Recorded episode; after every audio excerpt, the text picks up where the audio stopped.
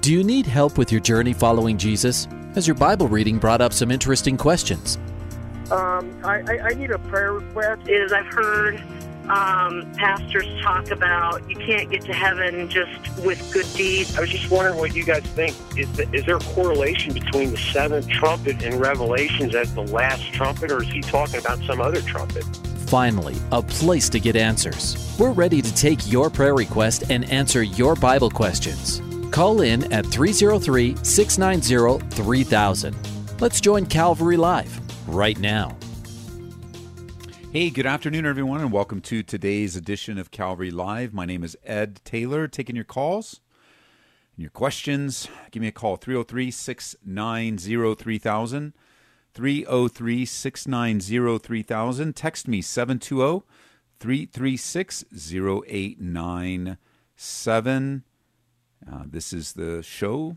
We call it Calvary Live because it originates from Calvary Church here in Aurora, Colorado, and it's live. So if you're listening on Grace FM, you're listening online, you're listening on our app, you're hearing this show live, you can call and be on the air live throughout Colorado, Wyoming, Nebraska.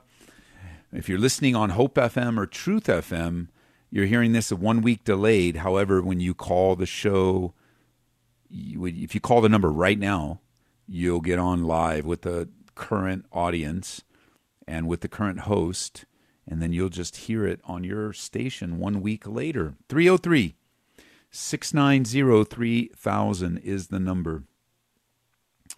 So I host on Wednesdays and Thursdays, and yesterday was our midweek Bible study. And, you know, I, I did something I normally don't do on Wednesday. Uh, started with going, um, I, I, had, I had to go home uh, for lunch and and I didn't come back into uh, the office until service time. I'm usually there all day, um, and so we, so I, I had some thinking time. Um, I try to take some time in my office, but but uh, Wednesdays are just long, uh, good full days from staff meeting, pastor meeting. I get to meet with the pastors individually get to meet with my assistant, uh, and who knows what what is going to take place. I usually just plow through lunch at my desk, uh, do the radio program, rest a little bit uh, before service, and then boom, right into service, and then I have an appointment after service. It's it's, it's a very fruitful day.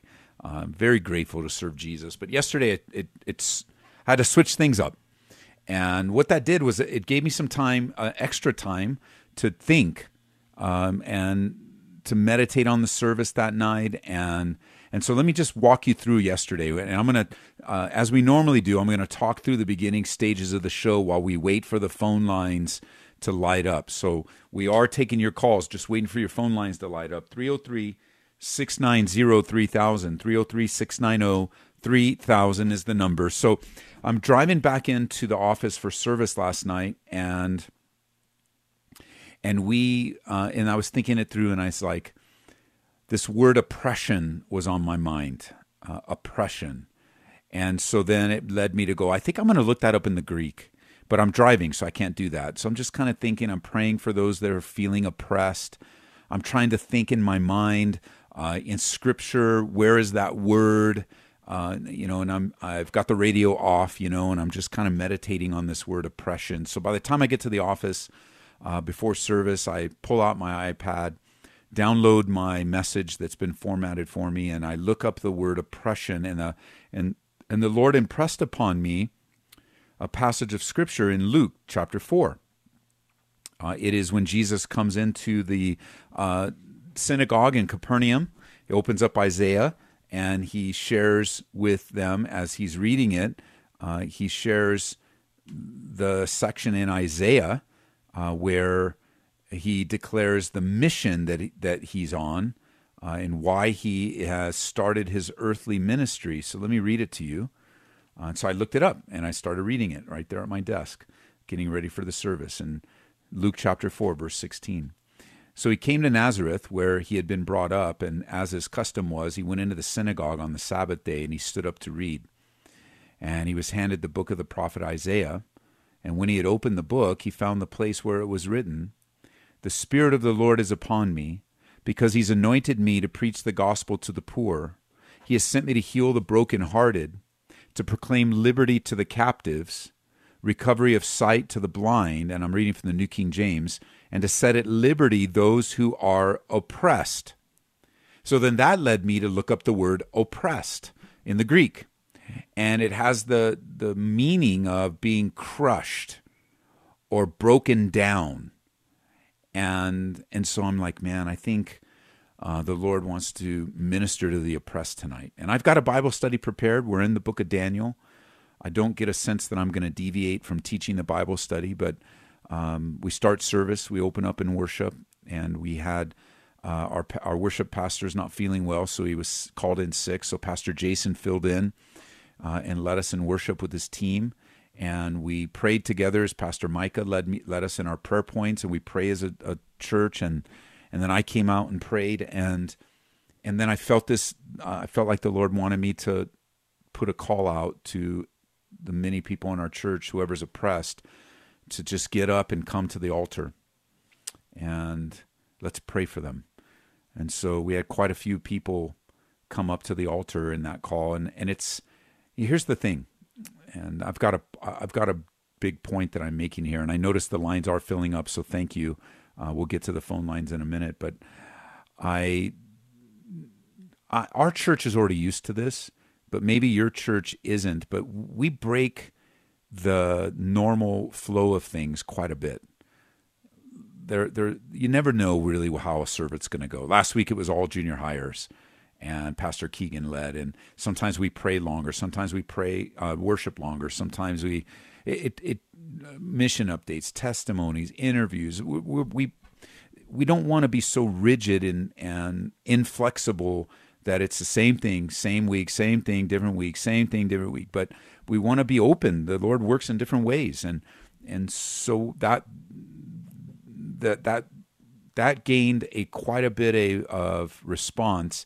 And then I asked for the rest of the church to get up and pray for the oppressed.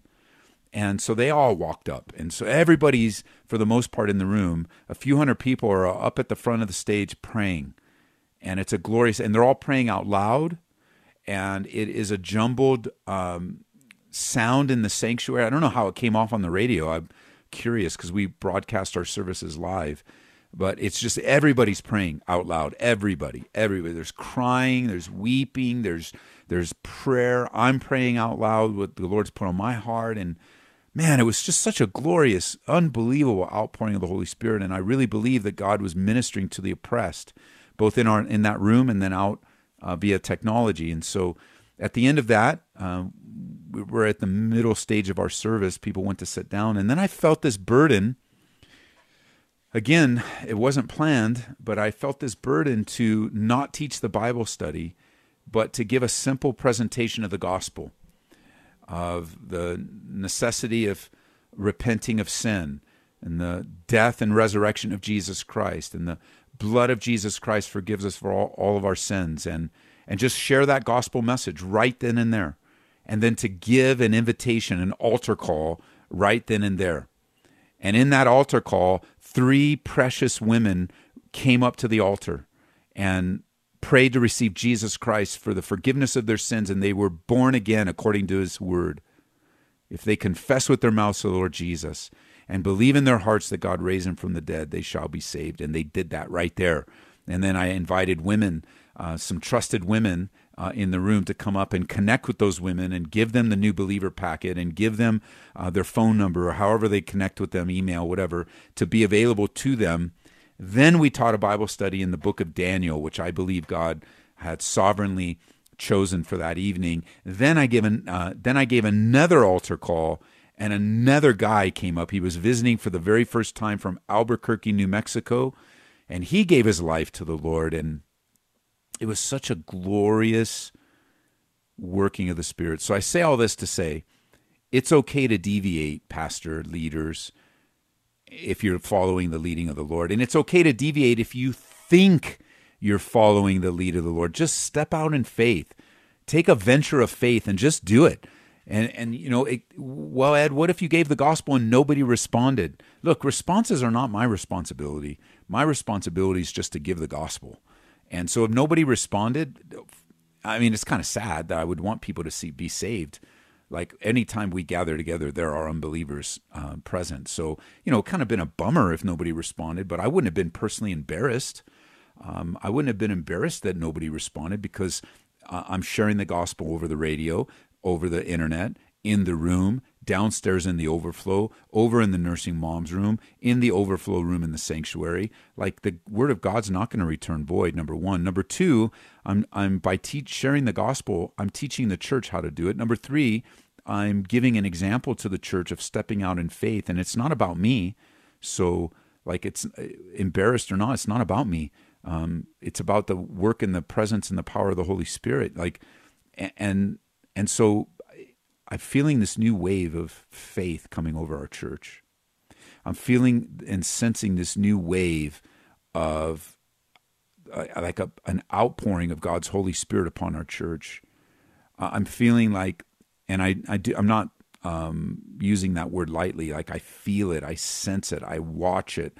I'm watching God confirm it through His Word and through the outpouring and response and the excitement and the discipleship and the steps of faith that I'm hearing that are happening in our church that like we just need to find out what God's doing and get in the middle of it. We, we just discover, just seek out what God's doing. And, and it doesn't have to be a church service. It doesn't have to be in a large church setting. It, it could be right now where you're listening at work and you've been wanting to share with the person in the cubicle. Here's God's answer. Go share. Go share turn the radio off and go share. Go love. Go take that person to, to dinner. Pray for that person. Look them in the eye and say, How can I pray for you? God has put me in this place. I'm a believer in Jesus Christ, and God has put me in this office to minister to you. You moms out there, go love your kids. You dads, uh, you you care for your family. You singles, you you give yourself to the fullness of God's work in your life. Do it. The time is short and let's do it. Let's be faithful. Let's be willing to make mistakes. Let's be willing to be embarrassed. Let's be willing to be seen as fools for Christ. Let's get busy doing what God has called us to do. And let's stop the infighting. Let's stop the backbiting. Let's stop the nonsense. And let's go with the flow of the Spirit of God. I believe that's a word from the Lord. We saw it last night, man. I was so encouraged. Un unbelievable. Unbelievable. So we got one open line still 303 690 3000. Let's go over to Thornton, Colorado. Line one is Desiree. Desiree, welcome to the program. Hey, Desiree, you with us? Hey, Desiree, I think we lost you. I'm sorry. Um, maybe I was uh, didn't get to you quick enough, but just call back 303 690 3000 is the number.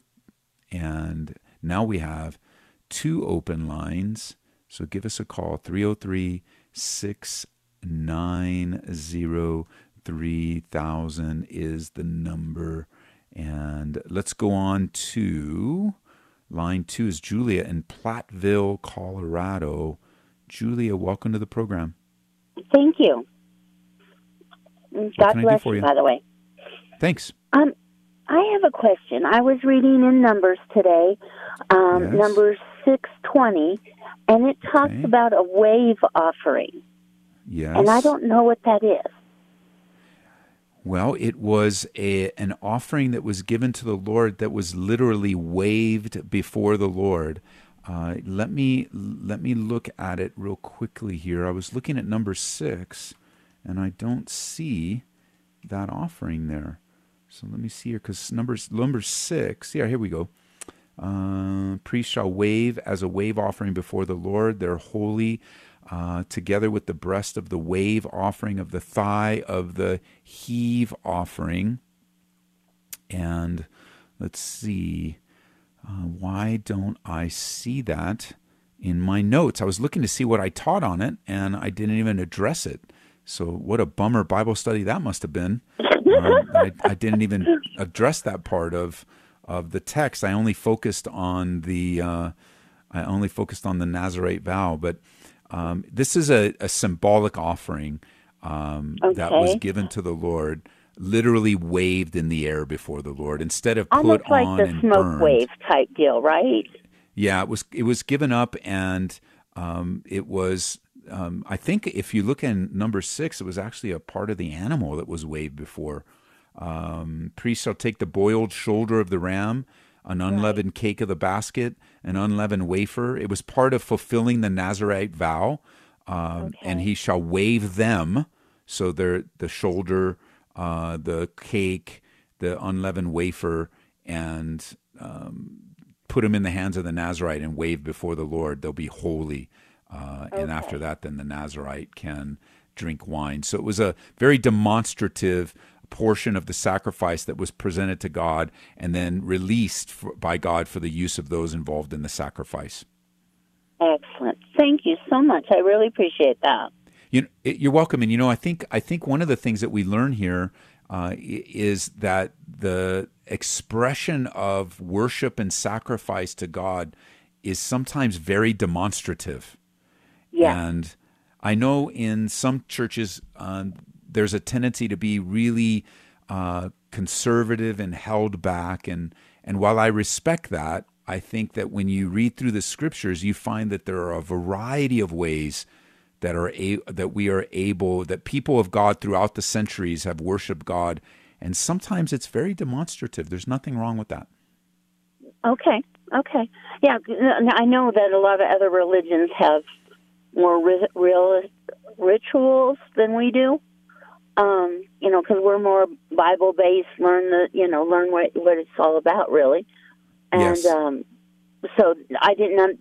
That part did got me. It's like, wait, what do you mean, wait? But then you explained it perfectly. So thank you so much. Well, great question. Thanks for calling. Thanks. Have a great day. Bye bye. All right. Bye bye. 303 690 3000 is the number uh, it's great to be with you this afternoon. My name is Ed Taylor. If you missed the first part of the show, you missed some really great testimony of the anticipation and excitement of what God wants to do in our lives, what He wants to do in our churches, what He wants to do in our cities, how He wants to use us to bring about a practical demonstration of the gospel into people's lives. So give me a call. 303 690 3000 is the number. And, and as a reminder, um, my producer reminded me I've made this joke uh, before because, and it's actually not a joke, but let me tie it in together with. I guess it is a joke, so but it's nothing to joke about. Uh, there was a church in town, and I think they're still in town, and they still do this. But part of their giving, uh, part of their the service where they give, is the pastor would ask everyone to uh, pull out their checks and wave them in the air and he would say that was like a wave offering, uh, and and that's actually not what numbers is teaching to wave your check in the air to wave it like you just don't care. Um, that's actually a misappropriation of the wave offering uh, especially of the tithes and offerings and it was used in a real manipulative way. Um, don't do that. 303-690-3000 chris up in thornton is on line three. Chris, welcome to the program. Thank you. Uh, which pastor am I speaking with today? My name is Ed. I'm sorry? Ed is my name, Chris. Tuned in, Ed. Pastor Ed. Uh, you're breaking up. I'm sorry. I'm in a bad spot. You want to uh, call back, hear... or you want to? You uh, can you hear back? me now? I can hear you fine. Yeah. Great. I can hear you now too. Great. So uh, today, I, I, wanted to uh, to say thank you so much, you and everybody who broadcasts the gospel on this station. I just found you guys uh, fairly recently, and you have been such a blessing to me. Wonderful. Um, You're I welcome. just took a new job, and I'm, I'm going out on the road, over the road in a big rig for the first time. Um, and uh, I've been getting this this prompting for the last month uh, or maybe a little more. Uh, the words keep coming into my head to be sanctified and set aside, and uh, I'm I'm I'm working real hard to do that in my life. I desperately want to be of use to our Lord Jesus, and um, while I'm out on the road, um, I'm, I'm hoping that uh, that I could be sensitive to the Holy Spirit and its promptings, and have eyes to see the need, and and be used of God to touch somebody's life while I'm out there. And That's I was just wondering if I could get, get some prayer for that. Okay, let's do it. Father, we thank you for this new position that you've given to Chris, um, putting him in so many different places, connecting with so many different people. I pray for his safety, God, on the road. I, Lord, I pray that you would lead him to be that representative that he desires to be, that you'd establish him in this new calling, that you would uh, pour out your spirit in a wonderful way in his life and continue to edify and build him up through the teaching of your word. And we are grateful mutually, God. We're grateful with him for Grace FM. We're grateful, God, that you would put Christian radio uh, into the hands of churches that are dedicated to keeping Bible teaching on the air, verse by verse, book by book, chapter by chapter, all throughout the Bible, because your word does not return void. And may we as pastors commit ourselves to being men of your word, and that we would continually uh, sanctify ourselves and set ourselves apart to you, that we might be useful to continue to serve men like Chris and men and women, boys and girls all throughout the metro area to further the gospel and build up the saints and see the saved, see the lost saved in Jesus' name. Amen. Amen. Thank you so much, Ed. All right, bro. Congratulations on your new job. Thank you so much. God bless you. Bye bye. 303 690 3000 is the number. I got a text here. Uh, it says, Quite a few people last night. Uh, God spoke to quite a few people last night on oppression, including myself. Even the same chapter in the book of Luke. It's still blowing my mind. God repeated himself many times. God bless you. Well, God bless you. Um, and I agree. Uh, this thing of oppression is no small thing, and I, I just I don't think it's I don't think we're done um, with this topic. I don't think that we're done appropriating the release and freedom that God gives us from oppression, from being broken down and crushed. And there's a difference between oppression and humility, oppression and brokenness. And I agree. I think I think God has just begun. 303-690-3000 is the number and we're going to move on to uh, let's see it's Tony in Denver, Colorado. Tony, welcome to the program. Thank you. How are you doing today? Good. How are you? I'm doing pretty good. Um, speaking on oppression, when I started listening to the program, you brought up oppression, so it made me think of something, and uh, I want to see if I can articulate it here. Um, my question has to do with the salvation of people who suffer mental disorders, and yes. mental disorders in such a way, such as uh, psychopaths, sociopaths, narcissism, things that affect what would typically be the fruits of the spirit. When you get saved, you show love. God taking a heart of stone, putting in a heart of flesh. Um, but despite that, the ones who have grown up with massive trauma, further they're incapable of to be able to be saved, yet still not be able to to share, to show that that level of love for because of the um, the uh, the stuff that they've gone through in their own past. So, just wondering what the Bible says and what your take is on that. I think the testimony, uh, first of all, let's start with this thought of this truth, not just a thought, that we are all born with broken minds. Uh, the the difference being is that some minds are bro- more broken than others. Uh, and the reason I believe that is that the Bible says that we were born into sin, and sin is a destroyer. Uh, the wages of sin is death. And so all of our minds are tainted by sin. And the difference, of course, is to the, the degree of what our mental breakdown is, what our mental psychosis might be, what our mental. The, we're all broken. And and like you said, you described a, you described a category of someone that seems broken beyond repair. Uh, and I think that for for us, you know, as we assess that, um, I think that's the only conclusion we could come to. They're broken beyond repair. And so I started thinking, you know, I'm started thinking about a few things in the Bible. You know, one of them, one of the times that Jesus in the life of Jesus, um, that he demonstrated ability to change something that was beyond repair was in Luke chapter 6. Remember, it says that he met this man in the synagogue on the Sabbath who had a withered hand. And so they were watching him closely. And Jesus told the man with the withered hand, Arise and stand here. And then he stood up. And then Jesus told him, I ask you one more thing. Is it lawful to, to uh, on the Sabbath to do good or to do evil, to save life or to destroy it? And they told the guy with the withered hand, Stretch out your hand. No, that was an impossibility. Right. This man was incapable, incapable of stretching out his hand. Would you agree? Correct. Yes.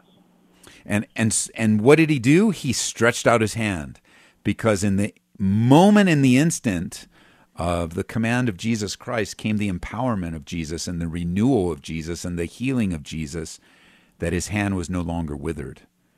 And we find this testimony over and over again. I think about that guy that was in the tombs. Remember, you could say that his his situation was more mental, more in his mind than the withered hand. You know, this guy was so out of his mind that they they locked him up in a tomb in a cemetery. Um, they didn't want him. They didn't want him anywhere near people, and by being in a cemetery, uh, people wouldn't go to him. And you know the, the the same thing when when Jesus meets him he's healed. And so while things are impossible with man, they're not impossible with God. And we don't want to lose hope, even for the worst case scenarios. We never want to lose hope. So that brings the harder question, and the one that I've been struggling with is if a person who suffers from mental dis- some kind of uh, uh, emotional or mental disability that, that, that kind of comes to where they've been broken enough where they cannot show love, whatever may be the case, is that to say that when they get saved or they believe they get saved, if you don't see that fruit, if you don't see that ability to love, does that mean they didn't get saved? Despite the fact that that was a, a trauma that, that has to be worked out, of you know, the salvation to be worked out through their lifetime rather yeah. than an instantaneous an ability to love somebody or to be with somebody. Um, I guess that's kind of the, the harder portion of my question. And yeah, and sometimes our, but but here's the here's the, here's the thing. Let me ask you this: uh, a, a kid came up to me last night and he had a cast on his arm. And he had a cast on his arm because it's broken, right? Would you agree? Right. He told me how he broke. It was a little kid. He fell on his on his elbow, being a boy, and and so he's at church with a cast. And let's say the doctor said it's going to heal in six weeks. So six weeks pass, and his arm is healed. And on the seventh week, he comes up to me with a cast on. My immediate thought, seeing the cast, is his arm is still broken. But is it possible for the um, a young boy to have a cast on an arm that's healed? Sure. And and I believe it's possible for God to do a work behind the scenes of a mind that's broken and unable to communicate that. I think you're describing a, an, an exception, but I do think that it's possible that despite what we see, I mean, let me even put it one step further. Is it possible for a person in a coma to be able to hear everything that's being said around him? I've known people to, in comas, and none, none of them have, but um, I think it is possible. When people and and I, while I haven't known them personally, my son responded to our uh, communication once he was in the in the hospital, and when he was in a coma, and so I believe it's to be true. We've had testimonies of it to be true, so that while the body is unable to animate or communicate, a lot of things are happening that we don't see. Thanks for calling, bro. We'll be right back. This is Calvary Live.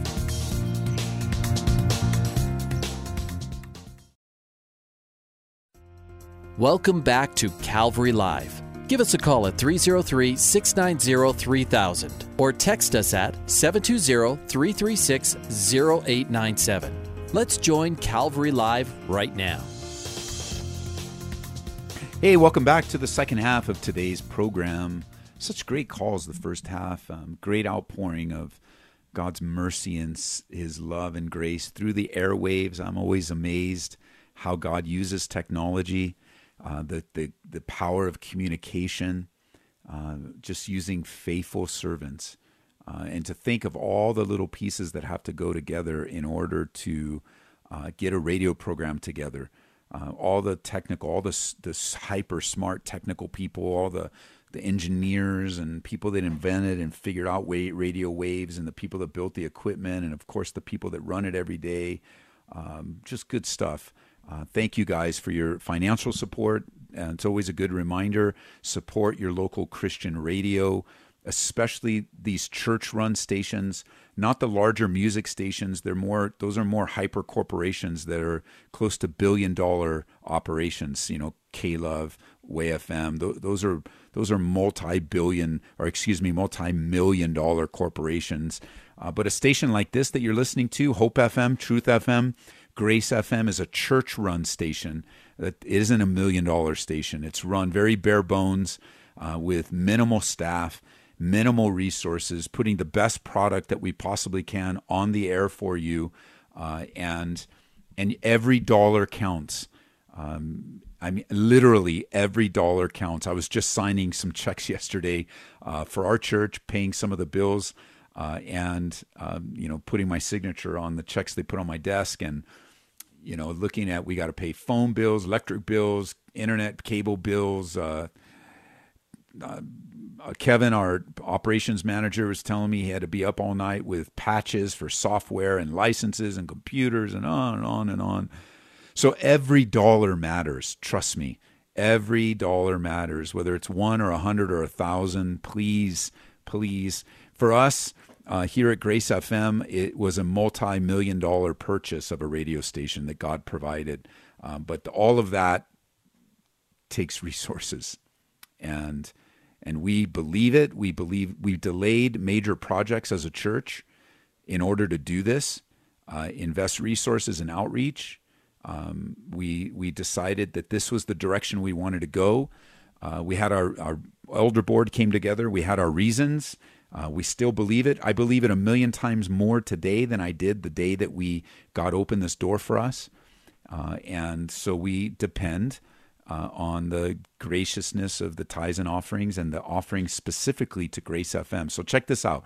You can donate directly at gracefm.com, gracefm.com, and just go in there. They got recurring things. You can you can just uh, go there. We, brother Josh, put together a lot of work on behind the scenes to get the giving fixed. So We got a brand new easy, easy, easy giving that actually is better financially for the church, where we pay less fees.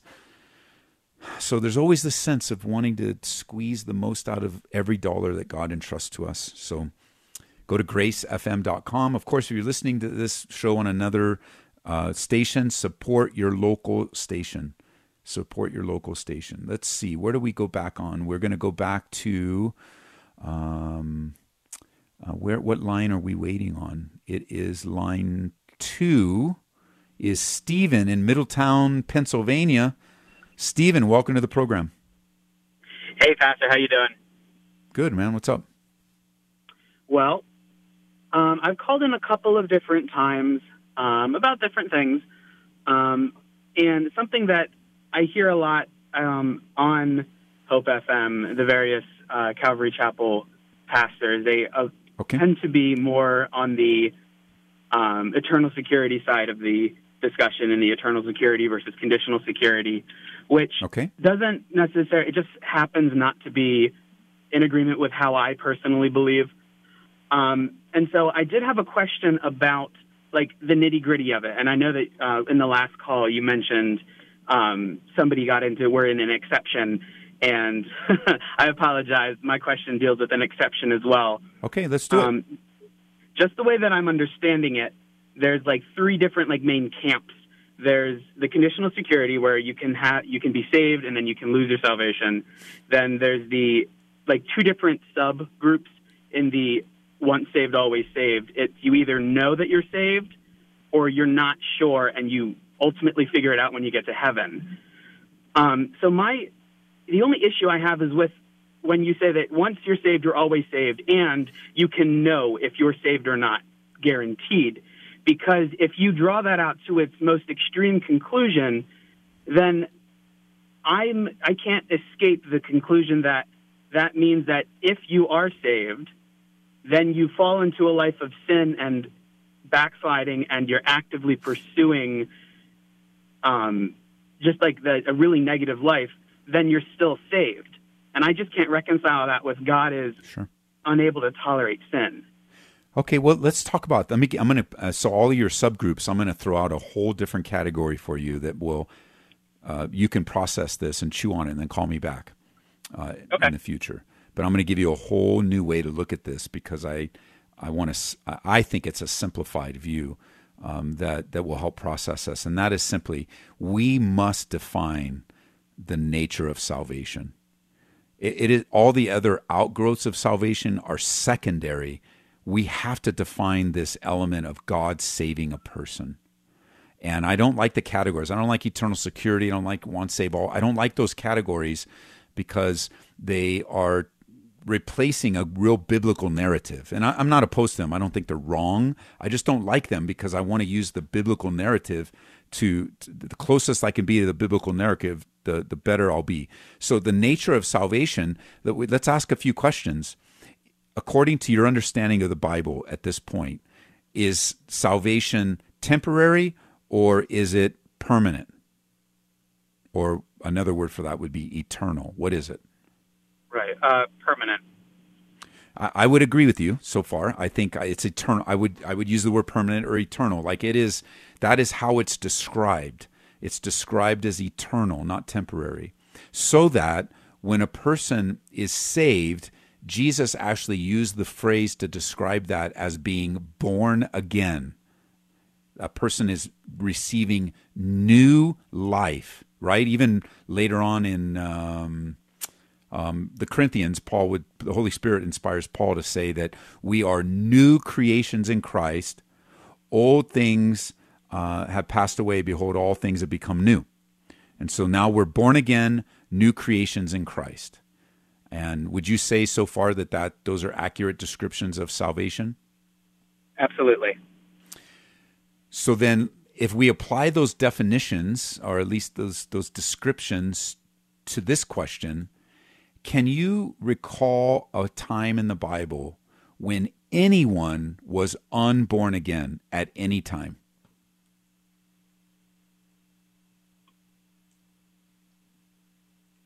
I don't think so. The only one that is even like at all questionable, it would be Judas. Uh, Okay. And that's the question of was he truly saved or was he just like a, Right. an imposter? So I'd agree with you. I would agree with that. That Judas poses a dilemma, a small dilemma, not much of a big one, but a small dilemma. Uh, but I would agree with you. I can't recall, nor do I know. It's kind of a trick question, but I, I there is nobody that's ever been unborn again. Secondly, can you think of anyone that was born again twice? Mm-mm. No, I can't. Uh, me either. Can you th- can you recall any doctrine, any teaching in the new covenant that requires a person to be repetitively saved?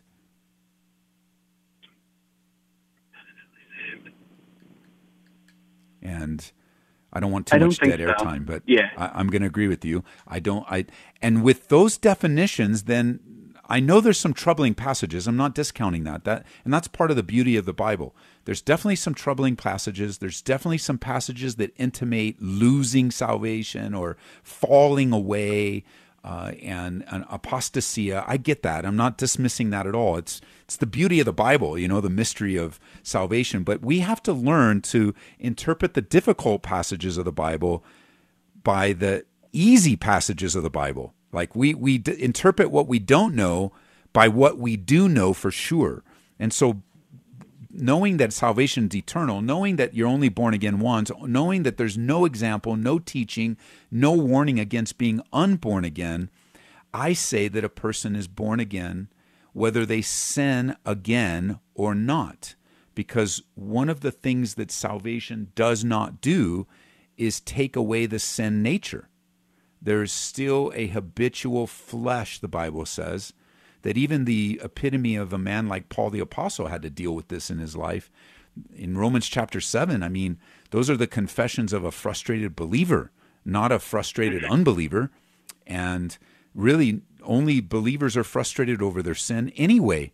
So that the fact that a person's frustrated or or a person that's wrestling, a person that's guilty, a person that is feeling remorse over their sin, to me, those are all indications of a saved person wrestling with the reality of life.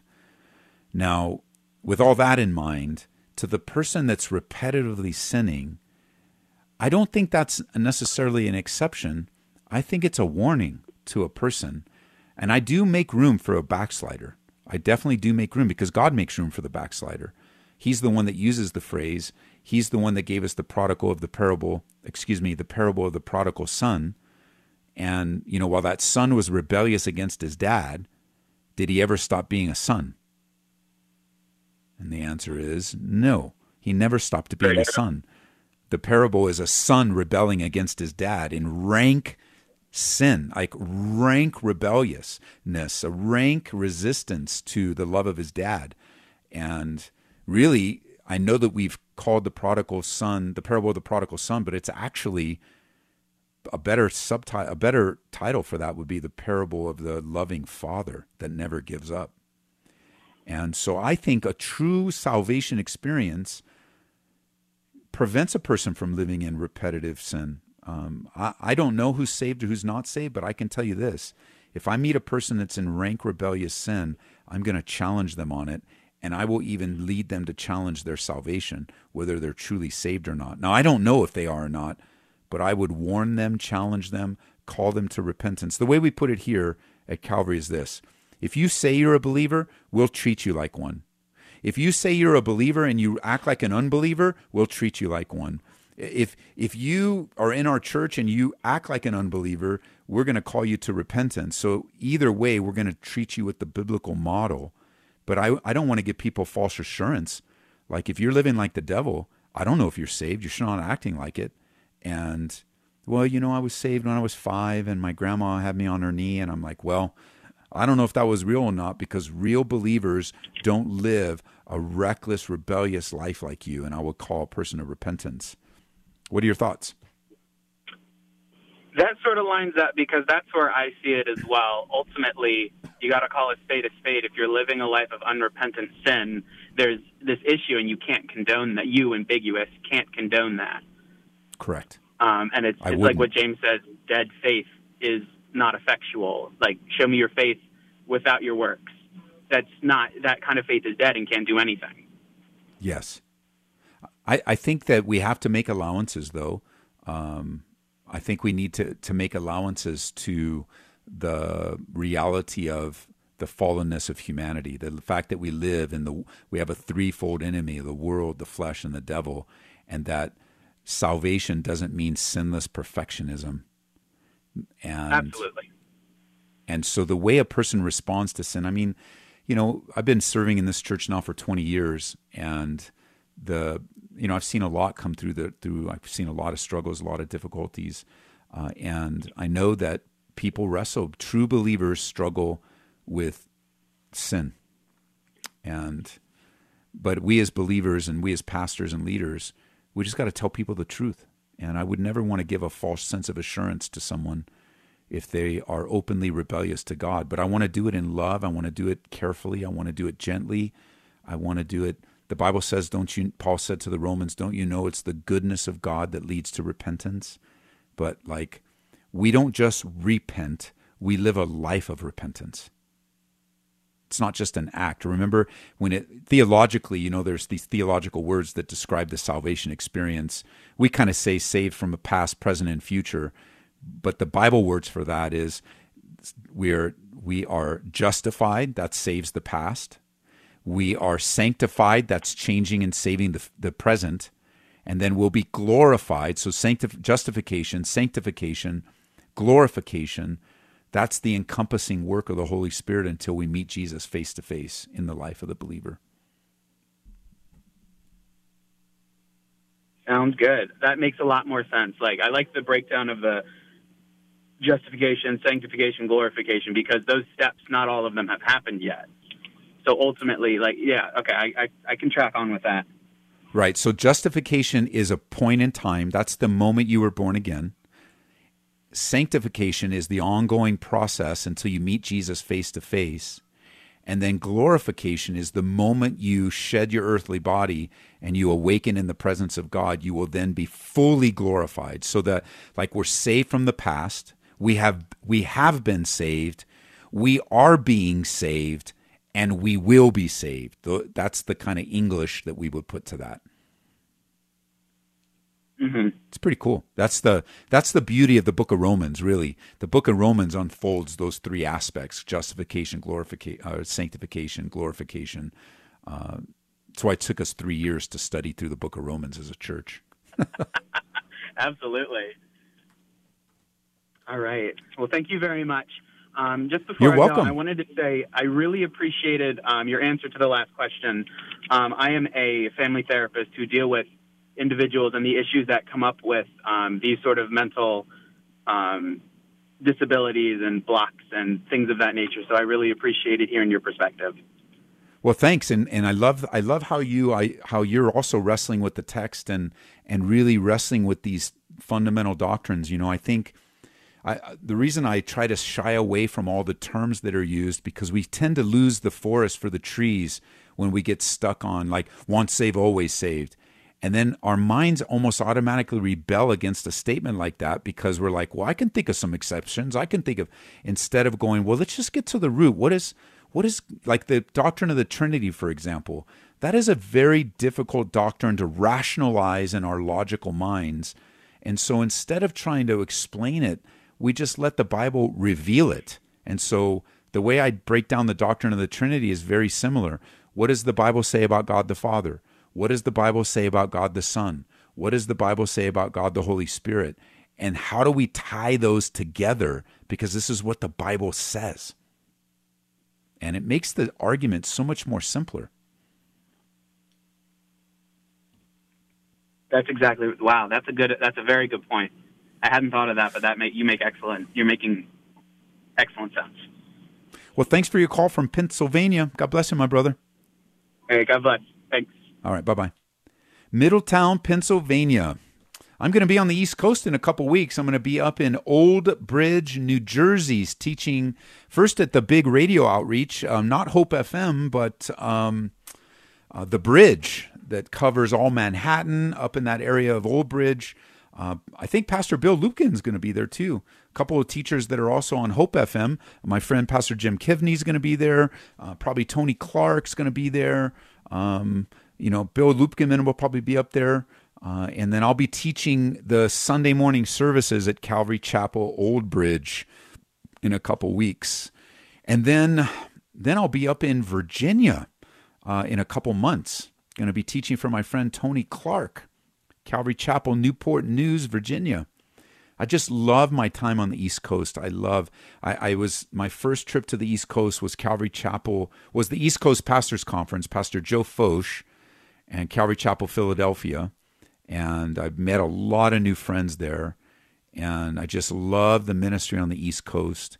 I love the privilege of being on the radio, both on the bridge and also on Hope FM. And I love the phone calls we get, the texts that we get. I even had a sister, shout out to my sister that sent me some uh, jelly beans, my my favorite jelly bellies, uh, all the way from New Jersey.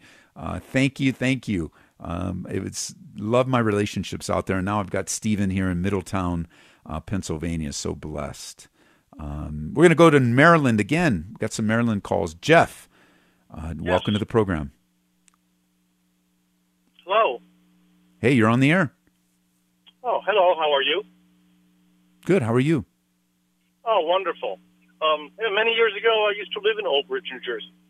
Did you really? Yes, I did. Yeah, I'm, I'm from Freehold, so Old Bridge is only maybe 14 miles away from there. So this is my first time to Old Bridge. I've been to. They do that big outreach on the beach, like a little town. Um, oh, go. It's a. It's like a Methodist town on the beach. Um, okay, would it be like a northern Jersey, a Keyport? No, my goodness, I can't remember where they're doing it. Um, it's they have little Del- tents set up there. Um, they have a Delmar. D.L. Moody. What is it? Delmar. No, D.L. Moody taught there. Um, they've got Ocean Grove. Ocean Grove. Oh, okay. Mm-hmm. That's where the outreach is going to be. And then we'll be driving to Old Bridge. That's it's going to be a big outreach on Saturday. Uh, big Daddy Weave, a big concert, big outreach, and then Sunday morning we'll be driving. I've never been to Old Bridge before, so I'm looking forward to seeing the town. Oh well, Old Bridge is a nice town to visit. It really is. Good. I'm looking forward to it. What can I do for you? Okay. Well, um, I am reading the Bible, Okay. and at the same time, I am teaching myself Hebrew. All right. because I, I have some Jewish friends, and I like to know a little perspective on both faiths. And I realized through my readings that the Jewish version of the Bible, the Torah, is actually the first five books of the Bible, the books of um, um, Moses. Now, I'm reading the Bible, and so many times in the Bible, and in so many of these uh, religious movies that I've been watching lately, they all mention the fact that the Jews are the chosen people, where Correct. God promised them the promised land, and He's basically treating them very special. They said, Yes. "You're you're the chosen people. You're really, really the the, the ones to uh, you, you're the special ones." Now, my That's correct. question is, I'm kind of confused because if they are the chosen people, um, I what I understand is I may be wrong, but the, the Jewish faith does not believe that Jesus is the Savior, You're the correct. Son of God. So, but however, they are still the chosen people. So um, now, in your your calls today, you were going through uh, saying that if you are saved, if you believe in Jesus, then Jesus can help and Je- you pray to Jesus, and Jesus this, Jesus that. Now, where on the totem pole do the Jews sit if they don't believe Jesus is who he is, yet they are the chosen people? It's a little confusing for me, and I thought maybe you might have a quick answer. Well, that there's a that's a big, long, uh, encompassing answer that would be required of that because the the Jews were chosen prior to the coming of Jesus Christ. Prior, so at the time of the chose the at the time that God chose Abraham's descendants to be His chosen people, um, Messiah, Jesus Christ, had not yet come. So the idea of God having a chosen people encompasses both before and after God's promise of a Savior has been fulfilled. So let's first ask the question if they're rebellious and they don't want anything to do with him and they don't desire him, which is not unique to just today, many Jews reject Jesus Christ as I'm speaking then why would they be the chosen people? And actually, the Torah answers that question. In Deuteronomy chapter 7, verse 7, the Bible says, The Lord did not set his affection on, on you and choose you because you were more numerous than other peoples, for you were the fewest of all peoples, but it was because the Lord loved you and kept the oath he swore to your forefathers that he brought you out with a mighty hand and redeemed you from the land of slavery. And so the re- the answer to why he chose them is very simple. God said he chose them because he loves them. And that's it. There's no other reason um, in the simplicity of that question. Uh, and this is he. It was God's prerogative as the creator of the universe to choose, and this was his choice. And this is how he chose to unfold the story of salvation, how to unfold the lineage, the purity of lineage of the Savior to come. And so, even though, even like a parent listening right now that might have a child that's not listening and not not loving them in return or rebelling, the, the parent still loves them despite their behavior. And and so the, the choice upon them, the choice upon the people of God is because of his love. And today there is a the Bible says that there is a time where God has turned his attention to the non-Jewish people, the Gentiles, but there's coming a time when the fullness of the Gentiles comes, and God then turns its attention back to the Jewish people. And through the last seven years of human history, God will re- will continue to fulfill all of His promises to the Jewish people in the time we know as the Great Tribulation period. So, God's love upon that group of people is purely out of uh, His choice because of love. Period. Okay. Okay. All right. So, but uh, all right. This this just. Uh, but Jesus was a Jew. Yes, He is. Okay. Okay, so then he was chosen before he himself came around, and but all right. So I'm I'm thinking that God encompasses all because He loves all. So we, in effect, are we are all chosen. Well, the opportunity of God's choosing, there's a uniqueness upon the children of Israel that does not belong to you and me. However, by faith in Jesus Christ, there's a uniqueness upon you and me that hasn't been extended to those that have not embraced Jesus Christ. So you know you've got now you're now you're breaking down. That's why the question is a much broader question because now you're breaking down different categories of the work of God over the epochs over time. But there is a uniqueness upon the children of Israel, a unique identity that you and I do not possess as Gentiles and never will possess. We, we can be grafted in, we can be brought in to that love of God, but we don't lose our uniqueness, and neither does the Jewish people. Hey, thanks for calling. Okay. We um so we're much. coming up to the end of today's show. Okay, thank you so much. All right, bye bye. All right, thanks for joining me this afternoon. Uh, grateful for the coast to coast calls. Well, basically, coast to Denver. we didn't get to the West Coast. We're still praying for more stations to pick up our show on the West Coast. Uh, and and so it'd be if you're listening and you own a station, we'd love uh, to be picked up and uh, literally go coast to coast. But we do go coast to coast because many, many, many, many people listen to the podcast. We have a podcast of Calvary Live. Just go to your podcast, uh, whatever um, podcast you use, whatever delivery system, and search Calvary Live or Grace Church or Grace FM, and it'll pop up. I also have a personal podcast. Uh, it is called Lead the Number Two Serve, Lead to Serve. Just go to go to your podcast and put in Calvary Church or Ed Calvary Ed Taylor, and subscribe. Um, our daily radio, our weekly our weekly teaching, my personal. It's a leadership podcast. Um, those go coast to coast. Thousands upon thousands are joining and subscribing and listening. Uh, so join our team. Join our team. And again, one of the ways you can join our team is by supporting us financially. Go to gracefm.com. Gracefm.com. I got a quick text message that said, hey, wait a minute, the number to text to serve is a different area code than Colorado. Yes, it is because that's what our company is. The company we use for giving, that's their service, that's their area code. But it's legit and it works. And you can go to gracefm.com and all the information to give. Uh, we, we appreciate it. Everything will be used for the glory of God. God bless you guys. May the Lord pour out His Spirit upon your life as you grow in grace. You've been listening to Calvary Live. Tune in next time for prayer and God's Word.